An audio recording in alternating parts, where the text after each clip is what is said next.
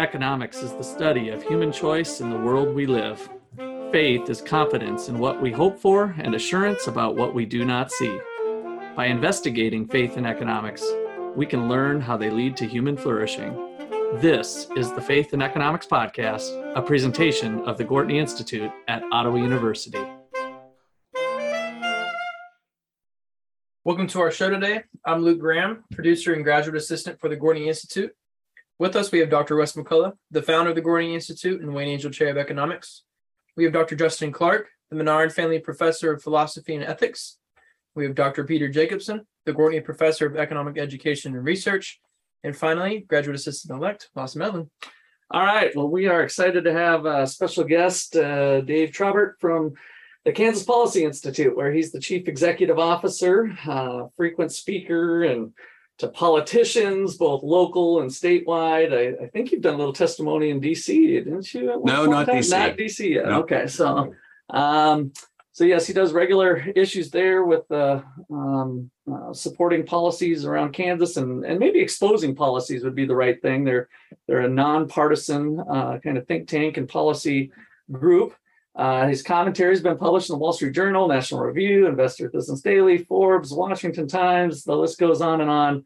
And so it's just a pleasure to have you on today to talk a little bit about maybe occupational licensing and maybe some other issues we get into. Sure. Welcome aboard, Dave. Thanks. Good to be here. All right. So, um, on our side discussion, when we were starting to talk about school choice, um, we ta- started talking about eyebrow braiding.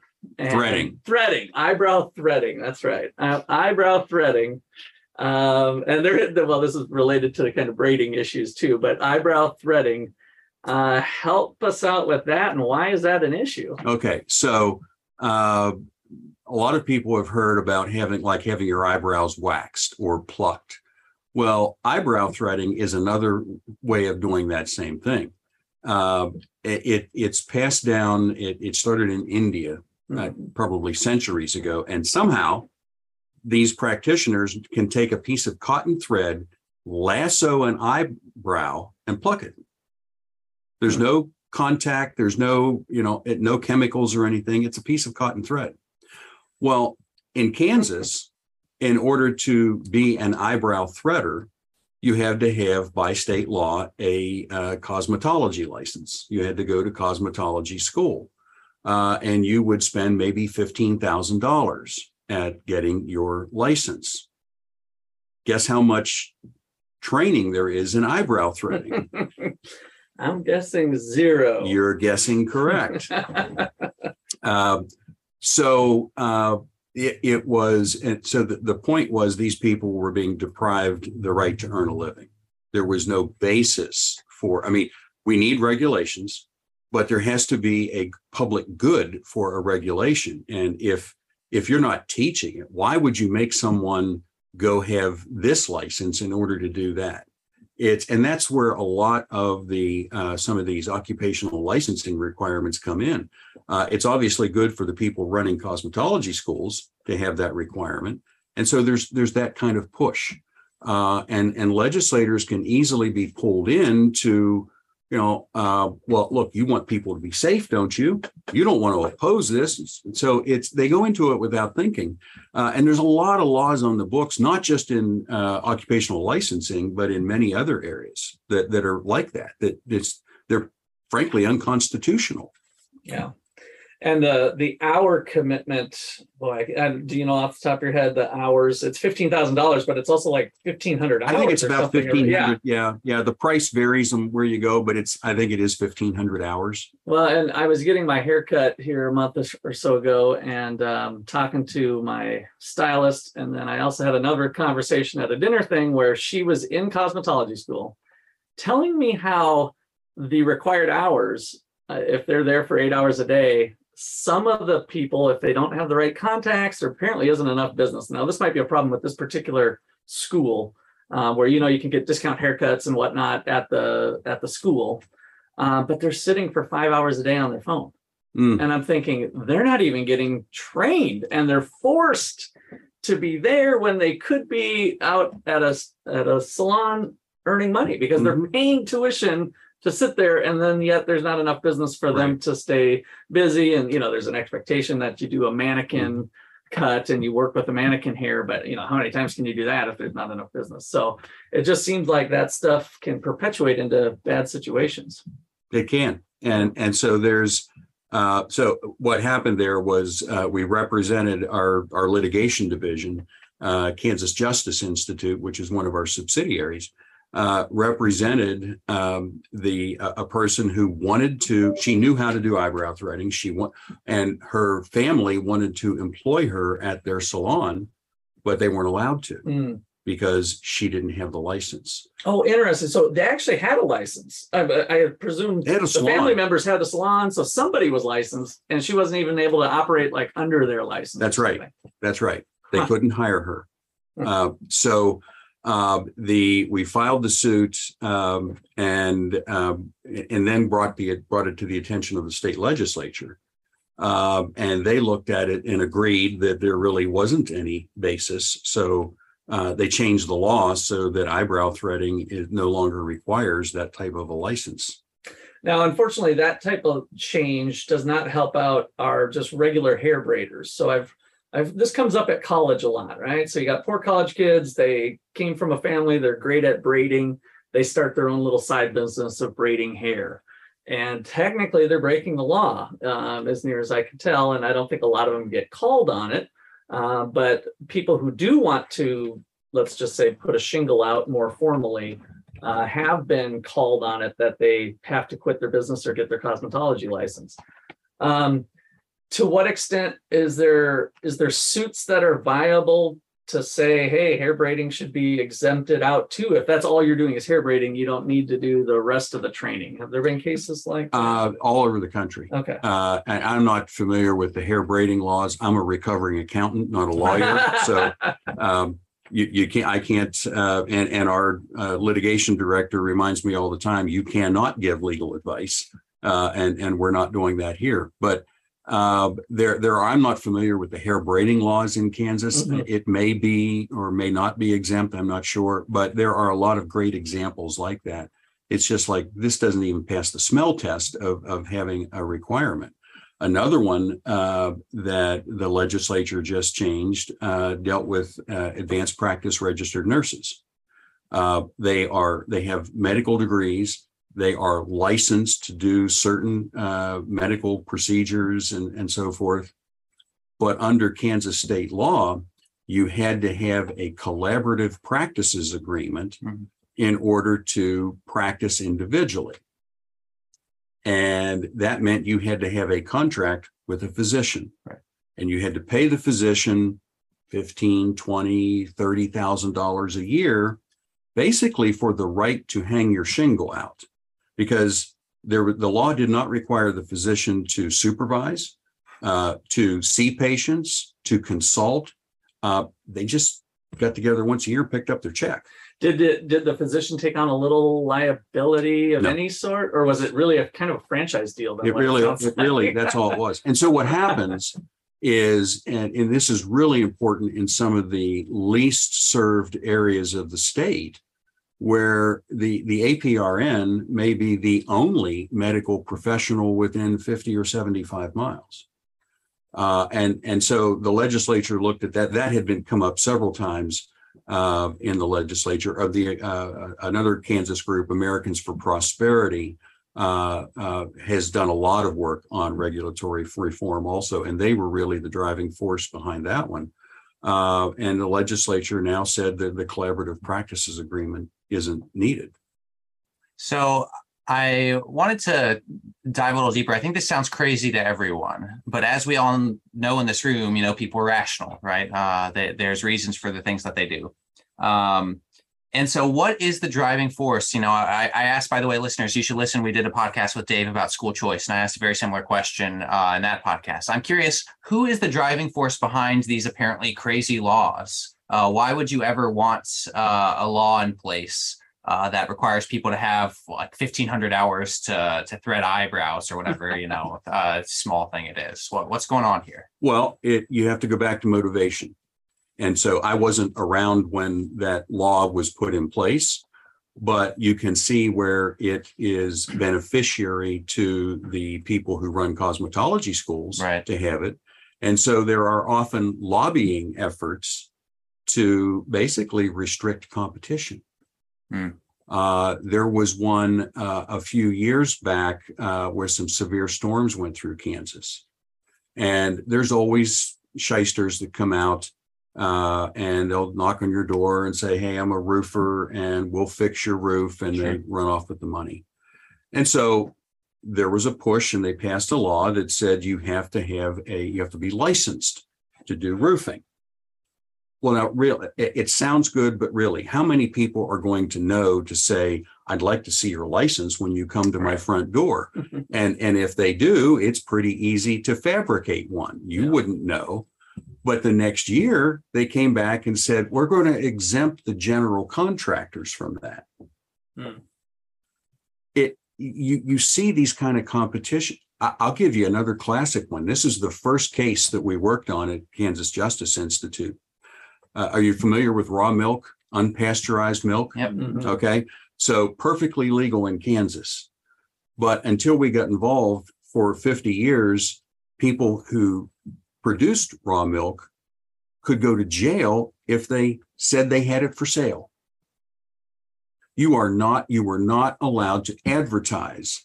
You were not allowed to talk about your product off your premises. Talk to someone in church and say, hey, I have uh, raw milk for sale. You've broken the law. Uh, that's no longer the case. We won that. Hmm. Um, but uh, in that case, the people who d- sell something other than raw milk want to restrict competition. And in this case, um, there the, the Department of Agriculture uh, was was really pushing hard. They they still tried to get labeling. It's like, all right, you can advertise, but we're going to make you use this print so big on your label that it you know it won't work. Uh, you're going to have to put these warnings out. Raw there milk, that says, ingredients milk. oh, it- it- you know, it's Yeah. it, it may lead to you know your ears may fall off. Yeah, yeah. Um, and and so, but but it comes down to somebody wanting to protect their turf or or limit competition. Yeah. I was wondering if beyond the schools, if the, do the salons have trade associations? I'm not aware of any, but I didn't know if certainly existing, another group would be existing salon owners who have had to go through the licensing stuff. They might be part of this lobbying group that would. of Sure, course, and and of course, you know, if you don't have a, uh, there are some that have their own kind of associations, uh, but they also hire lobbyists uh, to to work the legislature on their behalf. Um, so in the beginning, uh, we started out saying, you know, some of these regulations are terrible, and the the uh, eyebrow one seemed uh, like a great example of that because you had to get a license to do something else in order to practice the thing that you wanted to practice, Mhm. right?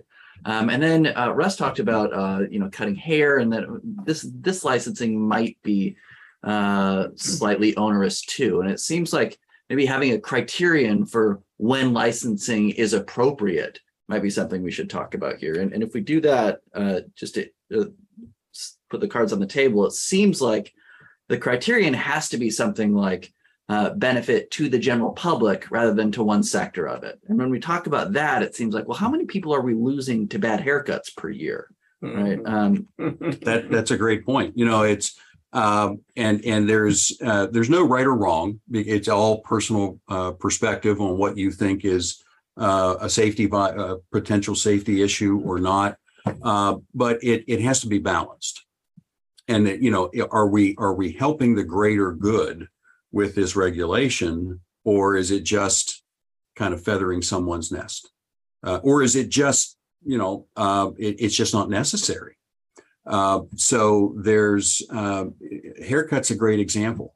If you go in and you get a bad haircut, you don't go back. Now you weren't harmed. Okay, you you could be, uh, you know, maybe I'm upset that I don't look the way I want to look for a couple of weeks, but there's no real damage done to that person. Uh, and so, uh, you know, but to say that you have to demonstrate that you, I mean, you had to go learn somewhere. So the the barber who hires you or you open your own shop, um, you know, they went to school. Uh, if you don't like what they do, just don't go back. You're wearing an advertisement too. You, you are, yeah. It's like, don't, weeks, you don't yeah. want this, don't go there. So, uh, but you know, things like medical professions are different. Um, there's, uh, some of the licensing, uh, okay, so there's, there's licensing for electricians. So you want to have to demo, you, you ought to know what you're doing. There's a safety factor there. But then it gets worse when the uh, electrician wants to work on your property and they have to pay government for the privilege of doing that for a permit. I talked to someone Mhm. uh, earlier this week. Uh, they were doing some um, some work on uh, on a, uh, some apartment buildings. The permit cost ten thousand dollars. Now, that's coming out of someone's pocket. It's getting passed on to the pricing. It's all there. Why does a city have to charge ten thousand dollars to get a permit? Because they use the money to hire more employees to go out and do inspections. So it becomes a self-perpetuating cycle of the more we can charge you, the more we can expand the reach of government. Yeah. And uh, before we go to half, uh, with my construction background that we had, they are the city's not never liable if they overlooked or missed something too. So let's say they don't do the inspection or they overlook an electrical problem, the house burns and somebody dies. The city's never responsible for that. It Hmm. always falls back to electrician. So we don't even get something like that out of it where people are protected or at Right. least some sort of safety net. So, all right, well, this looks like a good spot for a break. And uh, when we come back, I want to challenge, uh, uh, throw this out as a compare and contrast with raw milk case versus crappie fishing. We'll be back in just a bit.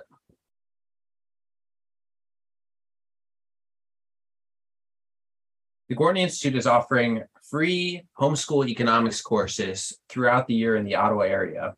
In this course, we'll cover scarcity, uh, supply and demand, and common economic fallacies. If you're interested, contact Peter, Justin, or us today. Ottawa University has an exciting new major, PPE, which stands for Philosophy, Politics, and Economics. Each of these three fields is interesting in their own right, but they intersect in ways that are important to understand both individually and for your community. If you find philosophy fascinating, but want to make sure that your study of the subject is practical, if you enjoy economic analysis, but want to see how economic laws interact with moral principles, if you are interested in politics but want to explore how economic and ethical realities constrain our political choices, you should consider the PPE program at Ottawa University. Faith and Economics in Action here at the Gortney Institute. We have some great high school student programs like PPE Fest coming up in October. This is an event where students get to listen to some world renowned speakers and participate in a competition geared around philosophy, politics, and economics. Our everyday economics program is just a half day on a Saturday, and we have integrated discussion about common sense economics. We have a college credit microeconomics course that runs every eight weeks. Your high school student can earn college credit for the special price of just $200. If you know of some high school students interested in programs like this, please contact Peter, Justin, or Russ today. If you enjoy our podcast or our events and want to support our work, please consider a one-time or recurring donation. Please visit the Gortney Institute page on the Ottawa University website and- and donate.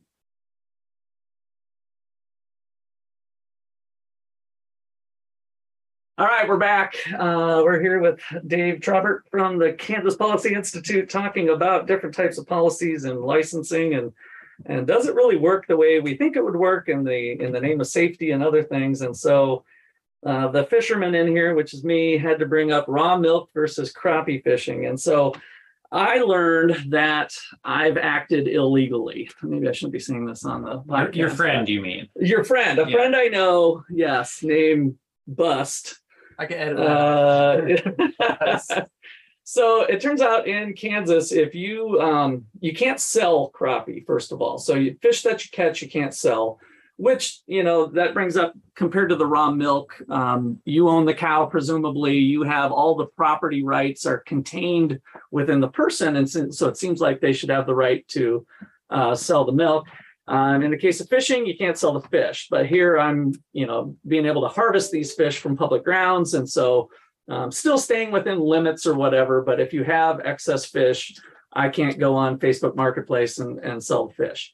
Well, it, this is where we get into the, the gray area that I'm not so sure I'm keen about. So if I give away fish, and I have been known to have many crappie Christmases, um, when you give away fish, you should be documenting the person and the date and the time in which you gave away the fish. I, I'm supposed to be keeping a record, or my friend is. My friend's supposed to be keeping a record of this uh, of these fish gifts, and so um, that's where I think it goes too far. I, I, I, you know, some of these things maybe you know it's one of those laws that was on the books for some reason or other, and then it's never enforced, but potentially if McCullough has uh, a target on his back, you know, maybe they'll come down and say, where's your crappie log? Where's your gift log for crappie? So um, I thought compared to milk, to me, the milk case, yeah, was was obvious, but there probably are some good laws of restricting sale when it maybe blends in common property, like the lake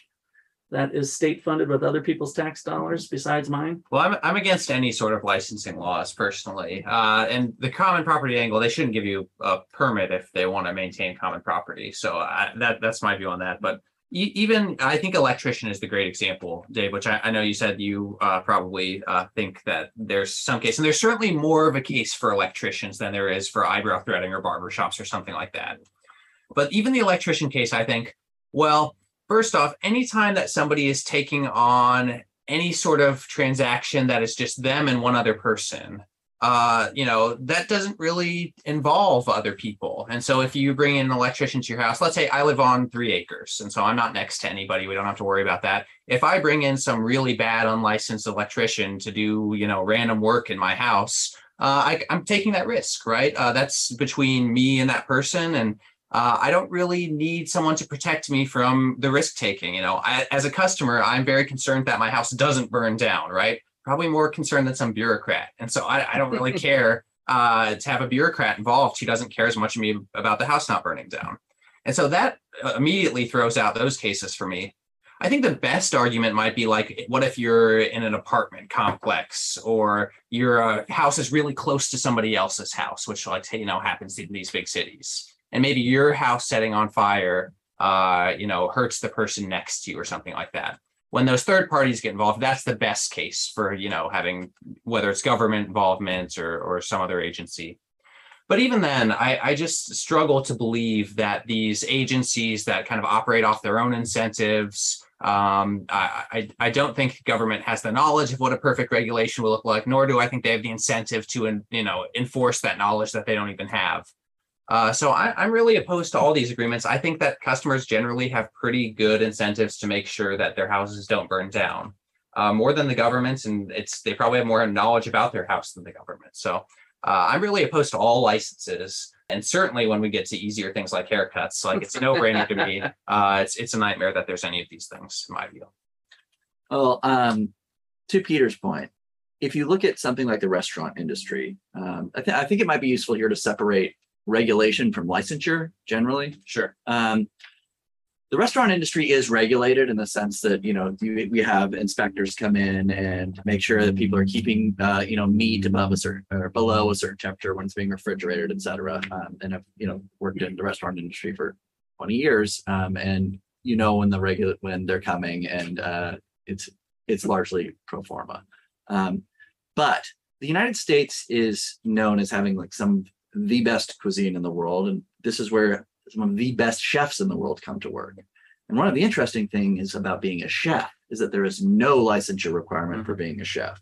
Um, there, there are culinary schools, and some people do go to culinary schools, but some of the best chefs also just train under the best chefs. There is a network of the best chefs in America who, and uh, people will go apprentice under chefs. Um, and that is how you build a reputation as a great chef.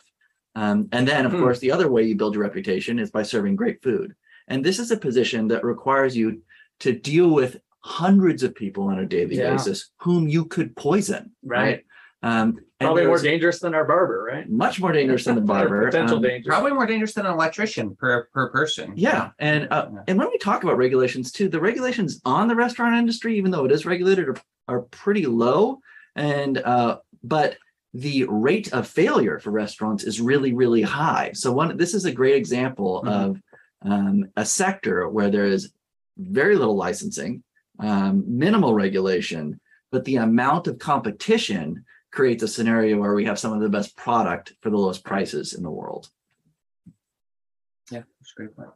Uh, Luke, did you have something else to add on a little bit? Yeah, I was gonna say with your crappie story and what Peter was saying about the elec- electrician, the between Peter and his electrician, the interaction and the is between them two. With your crappie example, you're basically interacting in exchange with the government or whoever put the fish in that pond. And so I can see some kind of them wanting to track of how much fish they lost in a year with gifting. If you give the fish away, since you're not allowed to sell it, it's the only way you can do it is by giving it away. And so I could see them wanting to keep track of how much fish we lost in our transaction with Russ McCullough this year. But then I can also see this restaurant example to where just let people do what they want to do. You're putting the fish there for Uh-huh. everyone, not just for Russ. Yeah, I was starting to warm up to Peter here a little bit on uh, maybe once that crappie is harvested, it's private property. I can do whatever I want with it, Yeah. right? And, and the state sets regulations that you can only pull, you know, 20 per uh, trip. And they do have regulations on how much is supposed to be in your possession. Uh, it's twice the amount of the of what the legal limit is. So there's restrictions that way. So why do they care if I give it away or or, sell it or otherwise? Yeah, So- and if I don't trust your crappie, I'll throw it away. Yeah, Russ. yeah, I'll say just, uh, thank you for the the- gift, Russ. just like the chef, and I'll which I'll I don't do, I I'll promise. sell it to these culinary chefs or something. Yeah. So, The government won't even let you trade crappie for illegal drugs. Uh, Dave, could you explain a little bit what went on with the the sandbar? This is a little more on the regulation side, but the Kansas uh, Justice Institute helped uh, a bar owner that actually lives in Ottawa, Ottawa area. I think she lives in between um, Lawrence and Ottawa now. But uh, Peach had a a bar up in Lawrence, and and uh, what happened? Yeah, so Peach Madl was the owner of the Sandbar. Um, and during COVID, uh, and, and this was a great example of things that happened, frankly, all over the country, where local regulators, sudden, because of emergency situations, they had new powers. And one of the things they did in, in Douglas County was to say uh, bars like Peach had had to, uh, I think initially they had to stop serving at 10 and then they moved it to 11 and so forth. But restaurants had different rules. Well, what's the basis for that? I mean, can, I mean, uh, seriously, can, does it like, well, yeah, I can get COVID in this building after that time, but nowhere in that building before that. It, there was no, not, no uh, rhyme or reason to it. And so it was discriminatory uh, against bar owners. And, and that ended up in the, the county changing uh, the regulation. There were things like that all over. Uh, another one that we got involved in was out in Dickinson County, where they put um, attendance limits. I think it was 25% capacity on going to church. Mhm. But other businesses had a higher capacity level. What's the rationale? You cannot discriminate. Um, and, and so these kinds of things happen uh, all the time. Or in the case of something like raw milk, it's been on the books for 50 years. And, and that's part of the reason that, that we uh, uh, developed Kansas Justice Institute. Uh, it's a nonprofit um, litigation center. We're a public interest law firm. Uh, so we sue government on behalf of people who've had their rights violated. Uh, at no charge. It's it's nonprofit. We represent people pro bono. There is, if anyone feels like they have a constitutional issue, uh, they can go to kansasjusticeinstitute.org and there's a case page and you can just submit your case and our attorneys will will look at it and they will get back to you. And there's other institutes like this uh, for listeners in other states uh, that they could have a maybe a similar outlet. Exactly. There's uh, there's there's maybe as many 20 now uh, in different state based. There's also some that are national, like the Institute for Justice, uh, and others like the Goldwater Institute and Pacific Legal Foundation that will get involved in uh, cases that are kind of outside where they were. Uh, Alliance Defending Freedom is another one. Uh, there, there's lots of opportunities to be represented, and these organizations are doing amazing work in protecting people's rights. Yeah. Well, and I, th- I think maybe to start to wrap things up, uh, you know, why do we care about? Isn't it good to protect the status quo? I, I think the thing that often gets overlooked is the mi- missing out on growth. I think Justin put it well with the the chefs that we have this flourishing, uh, dynamic uh, restaurant scene. Um, Silicon Valley is actually another example where regulations historically been pretty low, and there's pretty fierce competition with apps and other things. Uh, that one slowly, like Zuckerberg's trying to put up barriers for, you know, we got to protect the safety. So it's the same thing that kind of plays out industry after industry where the existing uh, firms and or like you mentioned the cosmetology schools, other stakeholders want to protect themselves and keep competition out. And too often, either the public stays rationally ignorant and it's like, I, I can't learn about everything, every single issue. And and the politicians run with an easy i'm here to protect and save and that's where we end up in these things peter Yeah, and if, if that were true, it would be one thing maybe, uh, but it's not true. And so I, I think one of the great examples you just brought up was uh, COVID closures and the fact that churches were closed, but in some places like bars and strip clubs were open, right? Uh, or you know abortion clinics or something like that. You might say, oh well, abortion's healthcare, that's why ch- and churches aren't. But uh, you know, uh, talk to anybody who's a member of AA about uh, the effects that a church can have on someone's life. Uh, you know, the the state clearly was not acting in the best interests of people when they were closing churches but leaving some other establishments like that open. The government just doesn't have those incentives or that knowledge to make those decisions right, anyways. Uh, so I'm glad for uh, institutes like uh, Justice Institute uh, which will act on behalf of uh, individuals who are unfairly treated. Because that's that's the big problem. Is that uh, it, it- again, it'd be one thing if politicians were doing this for our best interest and that's all they cared about, and they were successful at that every time. But it ends up being arbitrary, is what actually happens, whether intentional or not. Uh, and so I, I'm I'm glad for institutes which fight against that arbitrariness. Yeah and it sounds the you got the kansas policy institute that's kind of more forward looking right before the fact ex ante you kind of look at those things but you look at the history history too but then the justice institute's there to pick up the pieces of somebody who was done wrong by mm-hmm. you know people overacting or otherwise so so dave thanks for joining us today It's been a Oh, thank you. Thanks again for having me. This has been fun. All right, great. Well, this has been a production of the Gortney Institute here at Ottawa University, and I'd like to thank you all for listening. Uh, please forward this podcast on to other friends and family that might have a potential eyebrow threading business uh, that they're looking to get and they can't quite get it started. Um, these are some issues that we should, all should be informed about and aware of. So, other than that, be fruitful, multiply. Thanks.